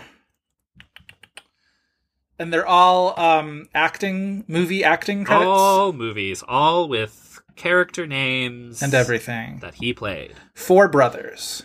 Four Brothers, famously one of the movies where everyone on the poster has it and they're known for. It's weird, and yes. Uh, all right, all right. Um, I'm gonna stumble on the title of this movie, but um, is it? It's the Jimi Hendrix movie. Is it like Jimmy All Is Full of Love or something like that? Incorrect. Okay, but is that the title? I'll take that. Uh, I'll the take the title L. is All Is By My Side. All is by my side. All is full of love is Bjork. Never mind. Oh, the absolute queerest way to guess the title of that movie is uh, saying "All is full of love." Okay, um, Idlewild. yes, Idlewild, correct. All right. Well, I've maybe now reached the end of the movies that I definitely know Andre three thousand is in. Um, he's one of those guys who like he could have been in Tomorrowland, and I just don't remember it. Um, like that that uh, strata of movie where he's like seventh billed and something. Um. Andre 3000. Andre 3000. So he gets famous around like like crossover famous around like the late mid to late aughts, right? That's around when Four Brothers is. Um ba, ba, ba, ba, ba. Okay. I'm gonna guess. Oh, oh, shoot. Isn't he in a Guy Ritchie movie? Can't really tell you yet, but RocknRolla? incorrect. Not rock and rolla. Uh, the next two uh, that you haven't cast yet are also 2005, same year as Four Brothers. So the era that you are thinking of. Right. This Guy Ritchie movie has definitely shown up on somebody else's known for. Part of the reason I pulled it for you was because you tortured me with this movie on Oh, somebody else's. I remember this movie only for that. So it is a Guy Ritchie movie, just not RocknRolla. Correct. Is it Revolver? It is Revolver. Okay. Okay. The other 2005 movie on Andre Benjamin's known for is the sequel to a movie we have covered on our podcast. Oh. Hmm. Kind of a forgotten sequel Okay. for good reason, but Now, all right. Obviously, movies that we've done that got sequels: Captain Corelli's Ukulele, uh, the sequel to Captain Corelli's Mandolin. well, Um, th- that's why Andre Benjamin's in it because uh, he's a musician. right, He right, plays Captain Corelli's ukulele. right. He does play uh, the the title ukulele. Yes. Um, movies that we've done that have gotten sequels. The only recurring cast member in this movie is the lead star. Oh. Were there like recasts, or they just like they put him in a whole new situation? It's Or this her. character in a whole different situation. I shouldn't be. Uh, I shouldn't assume that's the man. But In the original, the character was in one industry, and in this movie, he goes to a different industry. oh, Adjacent. oh, uh, it's Be Cool, the the sequel to It Get is Shorty. Oh Be wow. yeah, Completely forgotten. he's what? He's a he's uh he's now fully um, a producer in in the second one. Isn't The Rock gay in it? That I forget. I'm pretty also, I lied. Danny DeVito is in this movie. Okay, uh, the the titular shorty from the first one. All right, The filmography of Christina Milian. uh, well pivoted, Chris. That we've uh, we haven't chosen the same person in a while. I always feel like I'm surprised that doesn't happen more often to us. But uh, I always pull a couple options just in case. All right, so Kyle, you've had some extra time to uh, marinate God. on this. But yes, uh, Don Cheadle, one of the many stars in Noah Baumbach's upcoming White Noise, and uh, uh, I leave it to you to try and guess is known for. I believe there is no. Uh, no television, no Oh, good. voice work. It's all Okay, good. acting. Well, so this one four came to mind immediately. However, he's been in many Marvel movies, and that could fuck things up. Um, but I'm gonna go with his Oscar successes first, which Crash, Crash, correct. okay, and then Hotel Rwanda. Correct. Two Okay, I'm gonna guess Ocean's Eleven. Incorrect. Strike one. Oh, um, Boogie Nights. Incorrect. Strike two. All right. so your damn. remaining years Deserved. are 2000 and 2011. 2011 would that be Iron Man two? No, it is not. I believe Iron Man 2 is 2010. Oh well, now I know. um, shoot. What else? Um, I'll help you out with a hint. There's no Marvel here. there's no Marvel. Okay, good to know. yeah. Um, would we consider him to be the stars of these movies or a significant supporting player? Uh, well, one. 2011, he's second billed, Yes. And he Yes. is part of a starry ensemble of 2000. Yes. In 2011? Wait, would that be like Ocean's 13? No, the Starry Ensemble is 2000. 2011, he's second billed behind uh, sort of the, the lead of the movie. That Shoot. lead in the 2011 movie got a Golden Globe nomination, Well, who but did? kind of kind of nothing else in that season, or at least nothing more Um, prominent than that. I'm drawing a blank. Wait, so there are no more oceans? No, the no known for- oceans, no What Marvel. other starry ensemble? Oh, was he in Traffic? Yes, Was that one? He is yes. Traffic is one of them. Yes. So you've gotten three Come of the on. four. Okay, sure. um, so we're we're it's just the 2011 one. Yes. Um, wow, I'm gonna need more, unfortunately. Okay, co like I said, co-star was a Golden Globe nominee. One of those Golden Globe nominees where you look and you're like, "That's a movie." Like that was. That's uh, every Golden Globe nominee. Yes. so I'm guessing that it's maybe in the comedy musical category, uh, since it has its fair share of those. Yes. Okay. Um, I've not seen this movie. I'm trying to. Uh, um, I'm not sure. The writer director of this movie is the brother Yes. of a uh, somewhat reviled but well reviewed recent uh, Best Picture frontrunner. oh my god. Non-American specific. Yeah. The brother of a the the writer director of a reviled recent Best Right. Picture frontrunner. Um, They're I both kind I'm of so uh, playwright slash filmmakers. right? Oh, uh, McDonagh. Oh, Yeah. which one was Don Cheadle in? Um, shoot. Uh, oh, was it um, was it the one Seven Psychopaths? no, No. it's not a Martin McDonagh movie. It's one of the brothers movies. John The- Michael McDonagh. Yes. Yes. Oh, I haven't seen all of his shit. Um, I So- don't. The star of this movie was the star of one of Martin McDonagh's, I would say, best movies, if not his actual best, like maybe his actual best. So in Bruges, Yes. Who's the star of that? uh, Colin. Well, the other star of that. Uh, uh, who else? was- Oh, who's the, who's the other one in, in Bruges? The sort of focal, the focal character, the the your your, you know, I still, yeah, protagonist. it's not coming to me what Don Cheadle was in. Uh, I, I, why is this on his known for? I- Is this a bizarre. good known for movie? It's bizarre. No, it's it's one of the classic. Like I can't believe this is on a known for.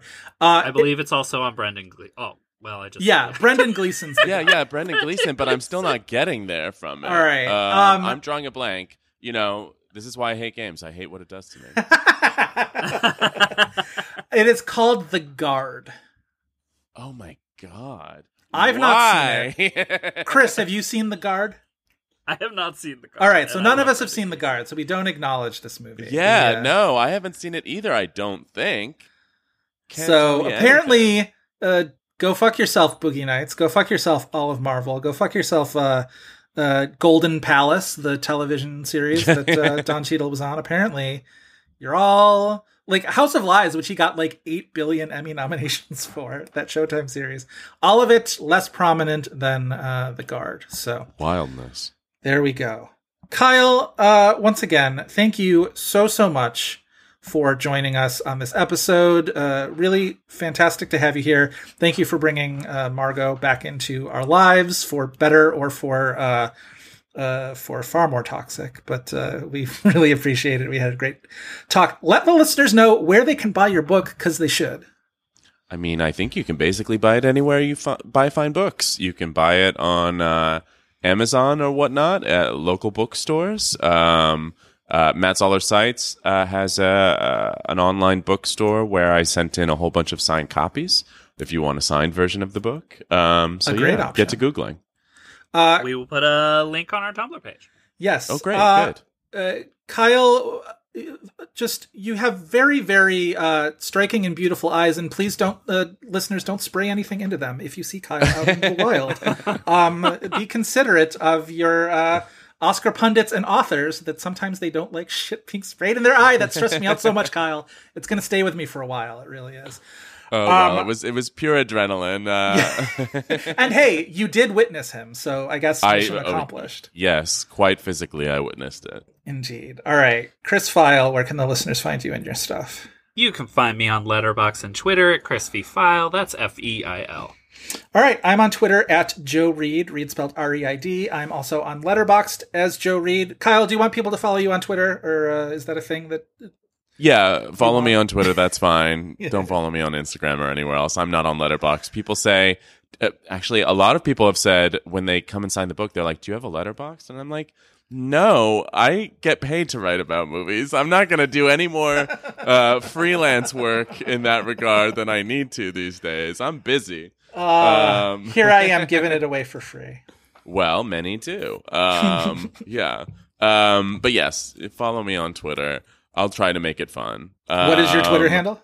My Twitter handle is Kyle Buchanan. Um, Interesting. Uh, if you're following me in April, I, I really wonder if I'll be tweeting at all or if I'll be completely. I was going to say, I hope see. you have a vacation lined up uh, very soon. And uh, you know, well. I try to not tweet more than what two or three times a day. Uh, I, I was it Demi Adejuyigbe who said once that you should treat Twitter like you get one tweet a day, and now of course he doesn't even tweet at all. Uh, but I kind of took that to heart. No, And it's smart. Obviously, during Oscar season, especially in Oscar season, when you have a book coming out, Yeah. you are obligated to tweet far more. But Yes. um, at least I try to make it fun. Yes. Not drawing anybody into any feuds. Um, coming with the jokes. do you see how these people are treating me? You say every week on uh, on Twitter, and uh, yeah, yeah, yeah. All right, we would like to thank uh, Kyle Cummings for his fantastic artwork and Dave Gonzalez and Gavin Mevius for their technical guidance. Please remember to rate, like, and review us on Spotify, Apple Podcasts, Google Play, Stitcher, wherever else you get podcasts. A five star review in particular really helps us out with Apple Podcast visibility. So quit being resentful of Bono's success and write us a nice review, won't you? That is all for this week, but we hope you'll be back next week for more buzz.